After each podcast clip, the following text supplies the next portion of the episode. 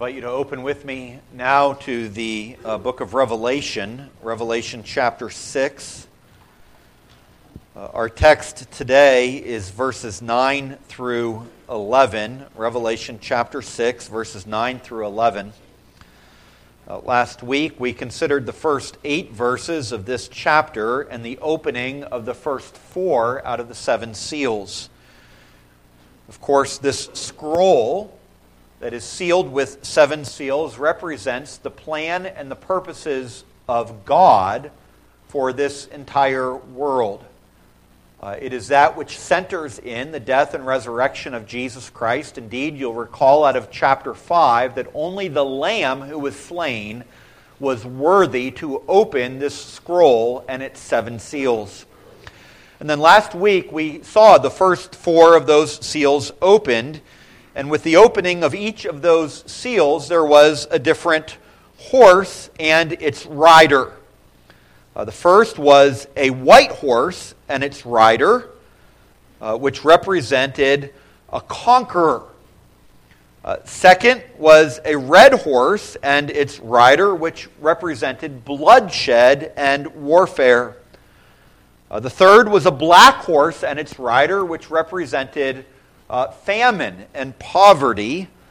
Uh, the fourth was a pale horse and its rider, which represented death. And each one of these horses showed various forms of suffering and tribulation which would come upon the entire world.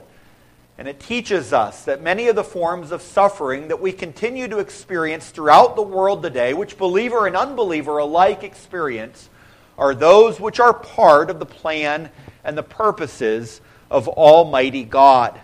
And it is in the midst of a world like this that the Lord Himself is triumphing uh, and is conquering. Well, we come today to the fifth of these seals. We're going to spend our entire sermon on this fifth seal.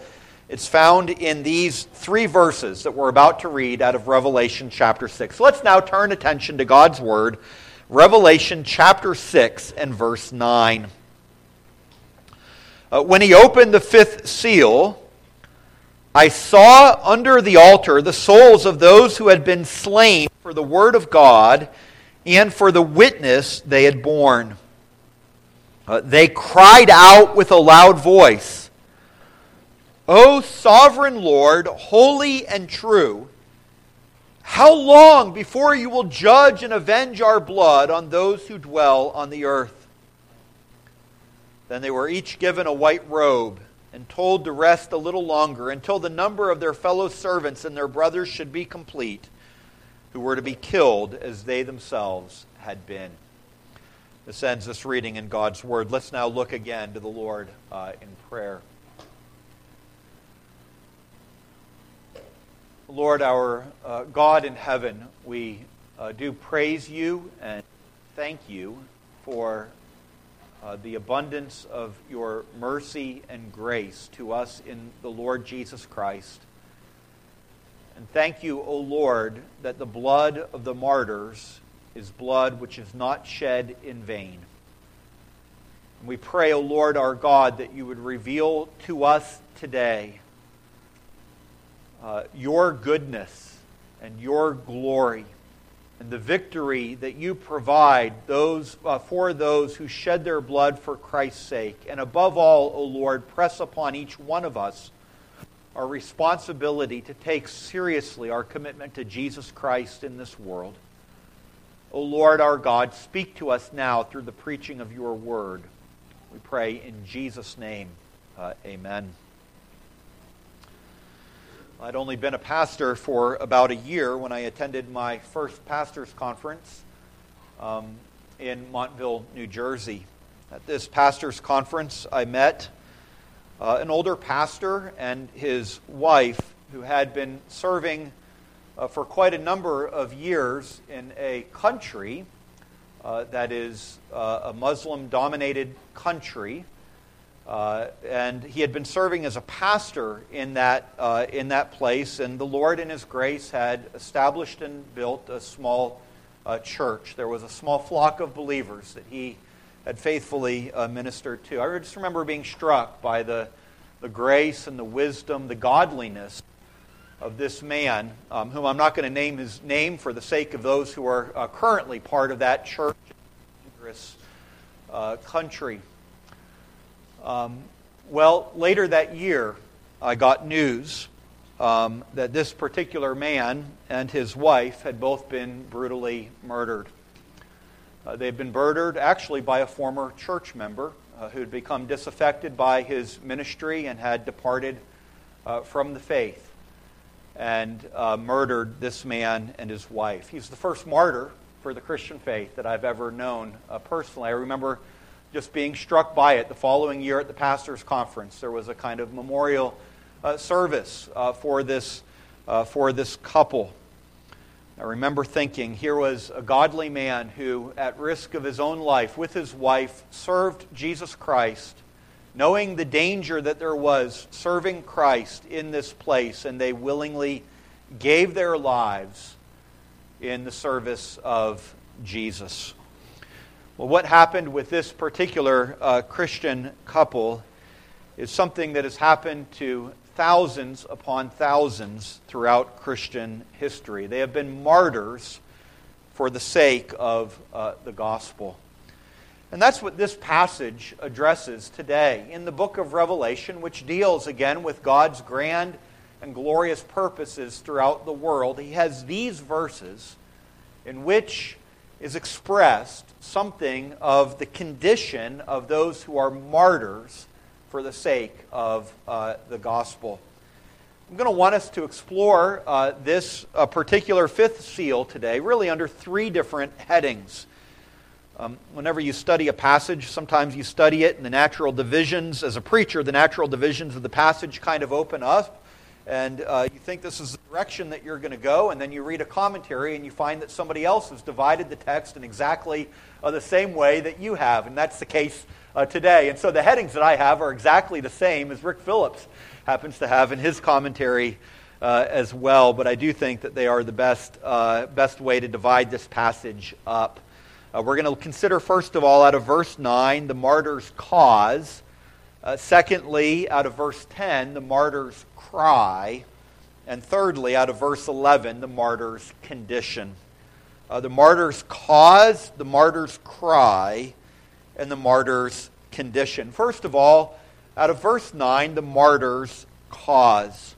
We're told in verse 9 that when he, that is the Lamb, who alone is worthy to open the seals, when he opened the fifth seal, he then saw, or John saw, and what he saw here was not a horseman, as he saw with the opening of the previous four seals, but rather what he saw here was under the altar the souls of those who had been slain for the word of God and for the witness that they had borne.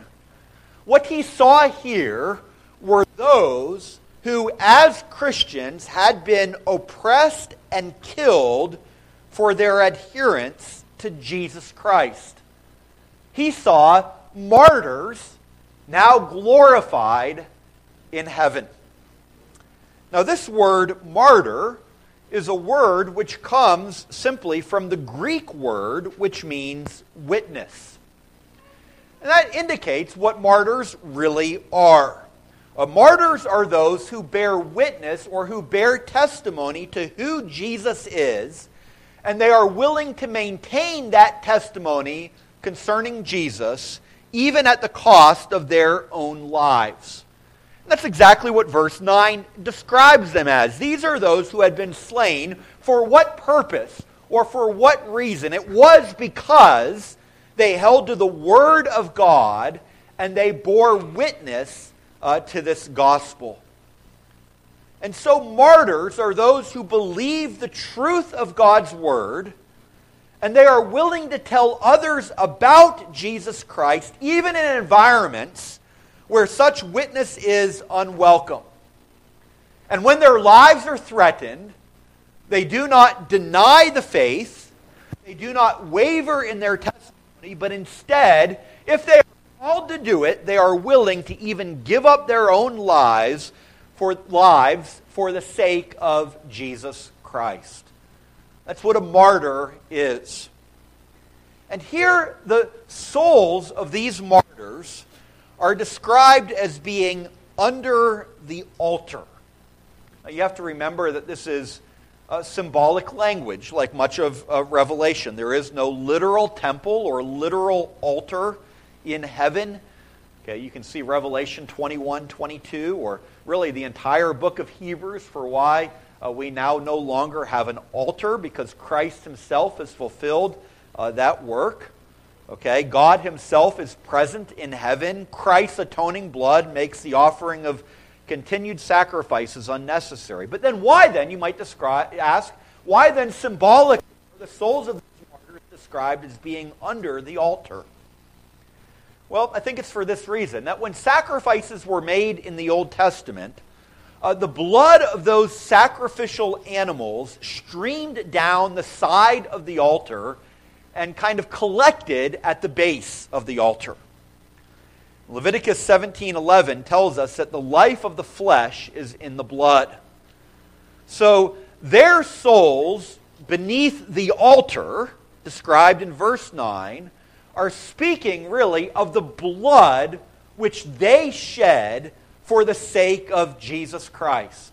That even as Christ was sacrificed for us, so Christians, because of our union with Jesus Christ, are often called to give our lives for Him. And so it's a kind of sacrificial offering uh, to the Lord. Now, it's of course Christ's death which makes atonement. These deaths are not atoning in any way. But nonetheless, even as Christ gave his life for us, we, following his example, are to give our lives in his service. And that's what these martyrs literally did. They were willing to go to death for the sake of Jesus Christ. As their, as it were, as their sacrificial offering of worship to him, they were willing, even at the cost of their lives, uh, to bear testimony unto Jesus Christ. Now, it is the case that only some Christians, even a small minority of Christians, have had to die a martyr's death. And yet, what I want to submit at this point is that a martyr's mindset is absolutely fundamental to what it means for any of us to serve as a Christian.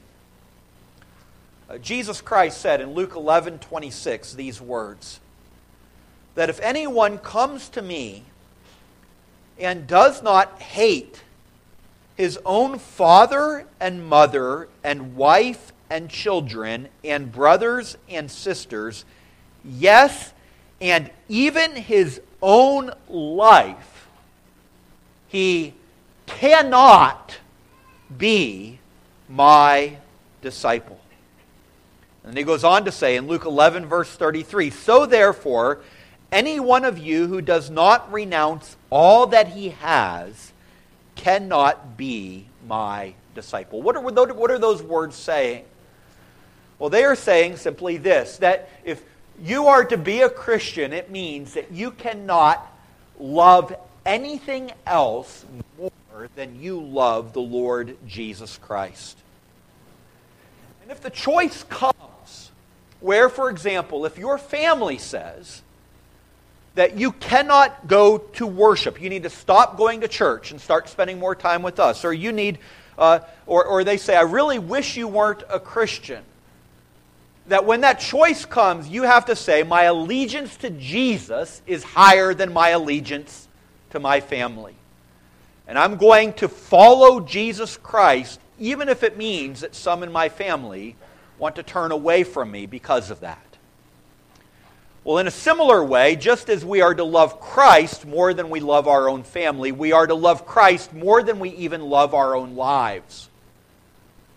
That if the choice comes at some point where, where somebody says uh, uh, uh, to us that you need to renounce Jesus Christ or I am going to take your life, that as Christians, the disciple of Christ has one appropriate response, and it is to say that Christ is more important to me than even my own life.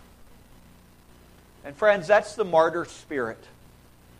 It's that Christ demands everything. That to follow Jesus Christ means that He is now Lord, that I love Him even more than my own survival in this life. And so, dear friends, the Christian must not be ashamed of Jesus Christ.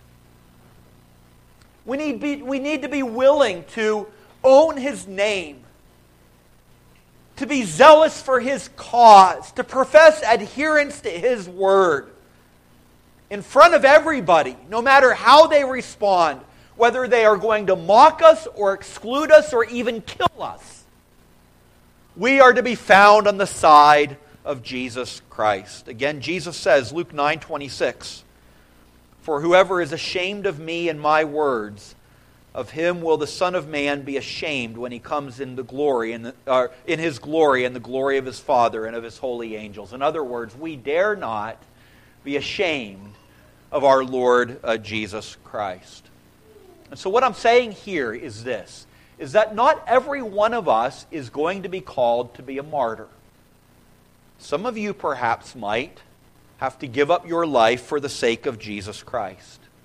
But what I am saying is that each one of you must be willing to be a martyr, if so called. Let me put it this way, and we can kind of double underline this. Martyrs are not some special class of holy Christians. Rather, they are simply Christians who have been set in especially hostile situations and have been faithful to the calling that is expected of every Christian, which is to own Christ no matter what. Okay? Martyrs are not some special class of especially holy Christians, but rather they are simply doing what is called of all of us as Christians, which is to own the name of Jesus Christ no matter what comes to us. And it's for that reason that it is no surprise that when we read Revelation 6 9, that there are martyrs who have given their life for the gospel. It's been true in every age of the church from the very beginning. Do you remember? From the very beginning, as it were, who was the first martyr? It was righteous Abel. Righteous Abel, who gave his own life uh, uh, when, when his life was taken by uh, Cain. Uh, and we can extend it even uh, throughout the Old Testament, even to the last of the prophets. Uh, Hebrews 11, 36 through 38 describe the experience of Old Testament men and women of faith. That throughout the Old Testament, some suffered mocking and flogging and even chains and imprisonment. They were stoned, they were sawn in two, they were killed with the sword. They went about in skins of sheep and goats, destitute, afflicted, mistreated of whom the world was not worthy. Well, what was true of those saints in the Old Testament, many of whom gave their life uh, for the cause of God, continues in the New Testament as well. That, of course, it was Jesus Christ who gave his life for us. But then, following after Christ, in the New Testament church, we read in Acts chapter 8 of Stephen who was, uh, who was stoned for his allegiance to Christ. Soon after that, in Acts chapter 12, we read of the apostle James. And then tradition tells us that indeed each of the 12 apostles, except John, who was merely exiled to the island of Patmos, each of the other 12 apostles gave, uh, died a martyr's death for the sake of Jesus Christ. Uh, Paul himself would die uh, such a martyr's death as well. Uh, earlier in the book of Revelation, in those letters to the seven churches, we read in Revelation 2 and verse 13 that Antipas in Pergamum was a faithful witness who died. Indeed, throughout the early church, during uh, the reign of various Roman emperors like Nero and then Domitian, there were many other Christians who suffered uh, death. In the early church, Christians were often thrown to the lions. They were made sport of before uh, the crowds. Well, such persecution and martyrs' death did not stop with the early church. Think of the period of the Reformation. Uh, thousands upon thousands of faithful Christians died uh, uh, a death. For example, uh, uh, John Foxe wrote the book Foxe's Book of Martyrs, the second best selling book next to the Bible.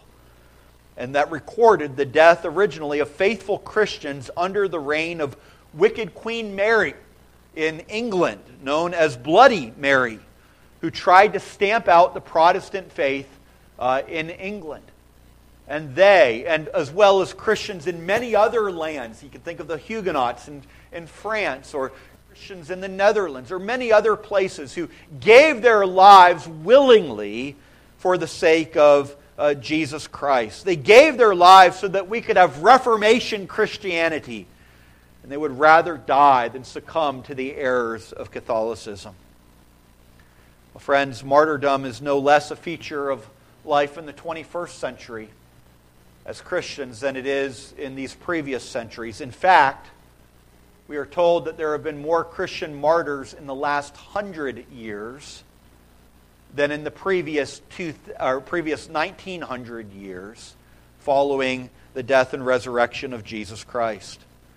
A lot of this is due to the atheistic uh, communist states that have arisen in the last hundred years, as well as with the rise of militant Islam.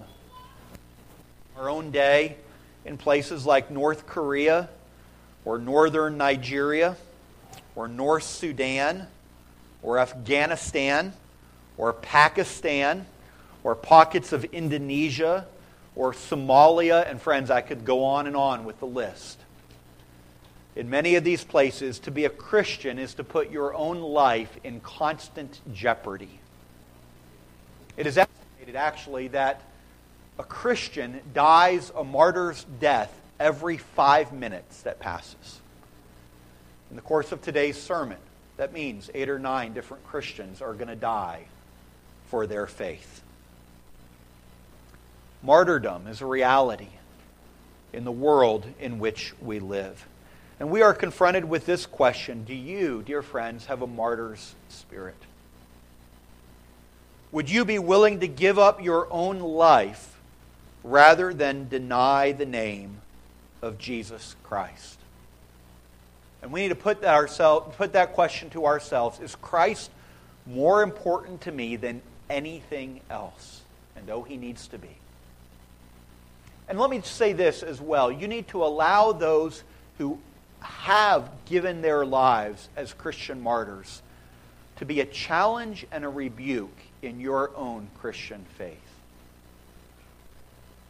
Are you thinking of giving up certain Christian doctrines like uh, the exclusivity of Jesus Christ or his penal substitutionary atonement or simple biblical faithful worship. Do you realize that there are Christians, countless thousands of Christians, who have died for the sake of those doctrines?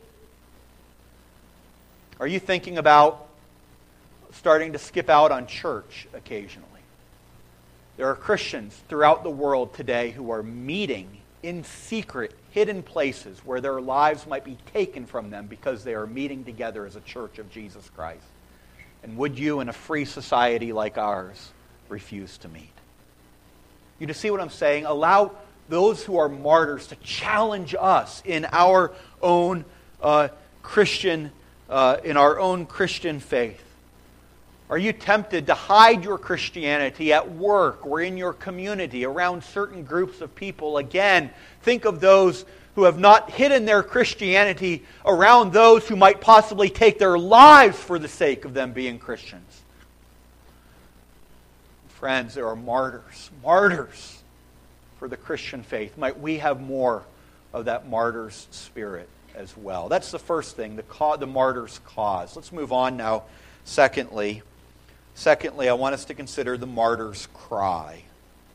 The martyr's cry. What are these glorified spirits of martyrs crying out in heaven? Verse 10 tells us that they cried out with a loud voice, O sovereign Lord, holy and true, how long, uh, how long uh, before you will judge and avenge our blood on those who dwell on the earth.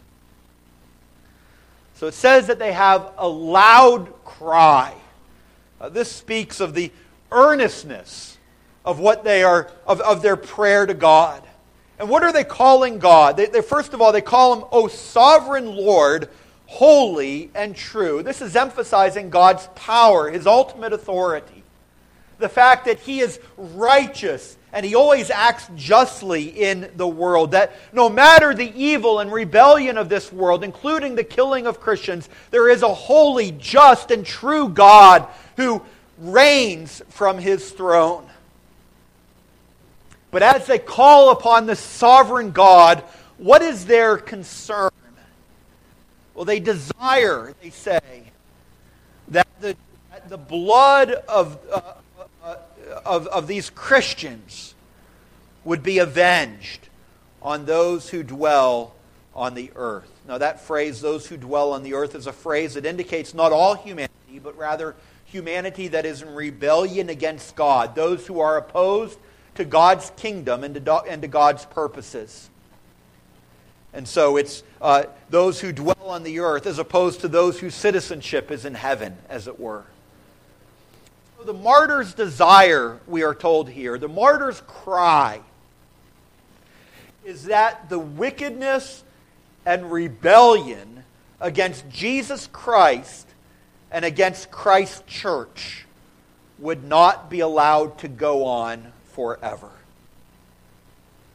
You know, when Christians are killed in this world, what does it look like with the naked eye? It look, what it looks like is that perhaps that there is no God. After all, why weren't these Christians saved? It may look like that these Christians died in vain. What it looks like is that those who oppose Christianity are the ones who hold the real power in this world. That's what it looks like. And what these martyrs are simply crying is this Oh God, for the sake of your own name and for your glory, show yourself to be God. Cause the right to be vindicated. Don't allow rebellion against you and your church to be found victorious. What they are longing for and passionately desiring is to see God and His righteousness and His kingdom prevail. It's a good and holy desire that they have. It's more than just a cry for kind of a personal revenge. That's not what they're saying. You'll notice it's prayed, first of all, on behalf of the entire church. It's not just themselves. Notice as well that it is concerned with God's glory and, and the honor of God above all other things. And what they are longing for is simply that wickedness and rebellion would not be exalted, but they long for the day when the majesty and the holiness, the sovereignty and the righteousness of God in Jesus Christ would be publicly revealed. In that sense, the martyr's cry is like a lot of those imprecatory, imprecatory psalms in which the psalmist is crying out uh, for God to act and to judge those who are wicked. It is simply a desire that God's sovereignty and his truth would be vindicated. And that's what these martyrs desire. And I simply say that that cry that goes up from these martyrs' lips in heaven is a good cry that should go up from our lips as well. You know, you and I, like these martyrs, need to be aware of the fact that we have Christian brothers and sisters throughout this world who are persecuted and who are dying for their faith. And we dare not forget that. We should read, whether it's uh, uh, publications like Voice of the Martyrs or other things that make us aware of the plight of the persecuted church. Hebrews 13:3 tells us uh, to remember those who are in chains as if chained with them. That the thoughts of our Christian brothers and sisters in, uh, throughout the world should not, uh, should not easily leave us. It should stir us deeply. And that means, on the one hand, that we ought to advocate for them. Okay? As we have levels of influence, urge uh, those who are leaders in our own country to recognize the plight of Christians in other places and to advocate uh, for, uh, for them. Write letters and uh, contact officials and so forth, advocating for the cause of those who are persecuted. Dear friends, not only should we do not only should we advocate them, we should also like these martyrs cry out to God. To long for this better world, to pray.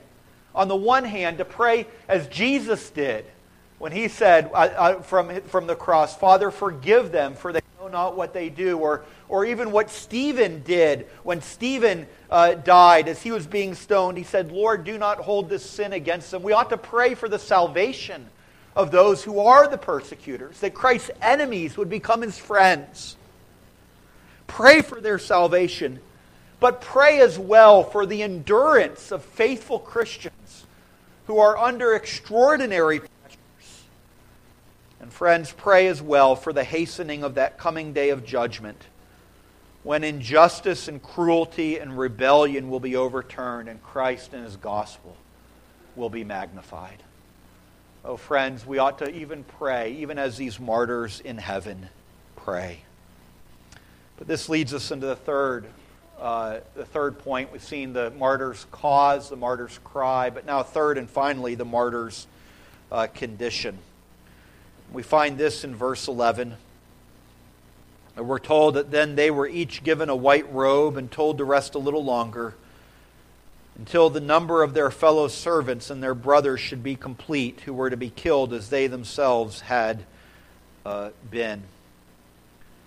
So here they are given, as it were, an answer to their cry. Let me just make this point real quickly: is to notice that these, uh, the souls of these who had died, are in heaven. Okay, and so it reminds us that to die is to be present with the Lord and to have a conscious experience of the Lord, waiting our resurrection uh, bodies. And so these are in heaven. But then in heaven, uh, we are told what these, what these martyrs are receiving. The first is that they were each given a white robe. Now, again, this is not a literal robe, they don't have their resurrection bodies yet. But this is a symbolic expression. And what does it symbolize? Well, it could symbolize uh, perhaps just the salvation that they've received in Jesus Christ.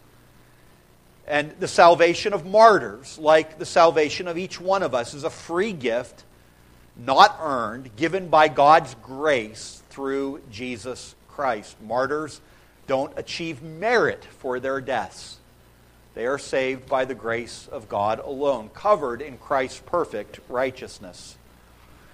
But I think this white robe, even more than uh, the salvation that they've received probably indicates uh, victory. Uh, uh, in, in, the ancient world, a Roman, and I made mention of this last week under the first horseman, Roman emperors wore right, white robes in their triumphal parades. So I think what's being said here is who are the ones who are really victorious? Is it the Roman emperors, the persecutors of Christians? Or is it those who have died in the cause of Jesus Christ, bearing faithful testimony to him? It is these martyrs who receive the white robes of victory. And they are told, after receiving these white robes, to rest a little longer. And this is the rest of refreshment or the rest of blessing in the Lord Jesus Christ. Uh, Revelation 14 uh, and verse 13 speaks of this rest. Blessed indeed, says the Spirit, are those who die in the Lord from now on, that they may rest from their labors, for their deeds follow them. It's the idea of a blessed rest that they have in the presence of God. They are satisfied in His presence. So they've received white robes. They are called to rest. But as they rest, what are they waiting for? Uh, we are told they are resting until the number of their fellow servants and their brothers should be complete, who were to be killed as they themselves had been. And what this is reminding us is this that amidst all of the persecution that is found in this world, that the Lord Jesus Christ is on his throne. And he has an appointed number of people who are being saved, what we call the elect what the scriptures call the elect. And every one of them is and must, or will and must be brought into his kingdom. And some of those are going to come into his kingdom by means of a martyr's death. And this is indicating that throughout Christian history, it will be the case that some will give their lives for the sake of Jesus Christ. And the Lord knows exactly that number. And that day of judgment will not come until the full number of the elect and the full number of those martyrs are being brought in. And friends, that is a comfort for us because it means that we are living still in the days of such waiting even now. And so, though we see a world around us that is marked by war and by famine and pestilence, though we see a world that is marked by evil and by cruelty and by death, though we see a world in which it seems that the Christians have little power, and the forces of darkness have a lot of power and are gaining power throughout the world. That, dear friends, not a thing is happening apart from the sovereign will of our God. And that amidst all of this wickedness and all of this terror, this world is also the stage in which the kingdom of Jesus Christ is expanding. And more and more people are being brought into that kingdom. And friends, the very means that this wicked world uses to stamp out Christianity, namely the killing of Christians, is the very means by which the Lord is continuing to expand his kingdom and build his church. What Tertullian said so many centuries ago is absolutely the case. That the seed of the, uh, that the, that the, uh, the, the blood of the martyrs is the seed of the church. Friends, we live in a day and age that is marked by tremendous wickedness, but we live in a day and age as well that ought to be matters for great encouragement. The gospel is being spread throughout all the world. And sinners are coming to faith in Jesus Christ. Faithful preachers are being raised up. And there's not a place that you can go in this world today, even into some of the darkest places of this world, where you would not find other faithful believers in our Lord Jesus Christ who are worshiping Him in spirit and in truth. And friends, the full number of those for whom Christ died are going to be brought into His church. It's a glorious thought. And friends, soon, soon, though it seems like a long time to us, and it does seem like a long time with these martyrs, to wait and to wait and to wait. But I tell you, and compared to the joy and the bliss that will be ours for all eternity, soon, soon that day is going to come when, as we sing uh, as well, from, ocean, from earth's widest bounds and from ocean's farthest coast, through gates of pearl will stream in the countless host, singing to Father, Son, and Holy Ghost, Alleluia. And the full number of his elect have been brought in and the church of Jesus Christ will be glorified. Oh, what a day that is going to be. So, what can I say to you now? Commit yourself afresh to Jesus Christ and to his cause in the world. And when you are tempted to be discouraged, to be discouraged by the godless world around you, or to be discouraged by the troubles and trials of your own life, remember this that the Lord is on his throne, and I am simply called to this to be faithful to him unto death. I will be faithful to the Lord unto death. I will own his name. I will serve him. I will seek to kill sin. I will seek to speak of my Lord to those that I come into contact with. And I will do so unto death. Well, might the Lord help each one of us to do just that. Let's pray together. Lord our God in heaven, we do thank you indeed for this account the martyr's cause, of the martyr's cry, and of the martyr's condition. Lord our God, we, thank, we are thankful that the souls of those faithful martyrs who have gone before us are now under your sovereign care.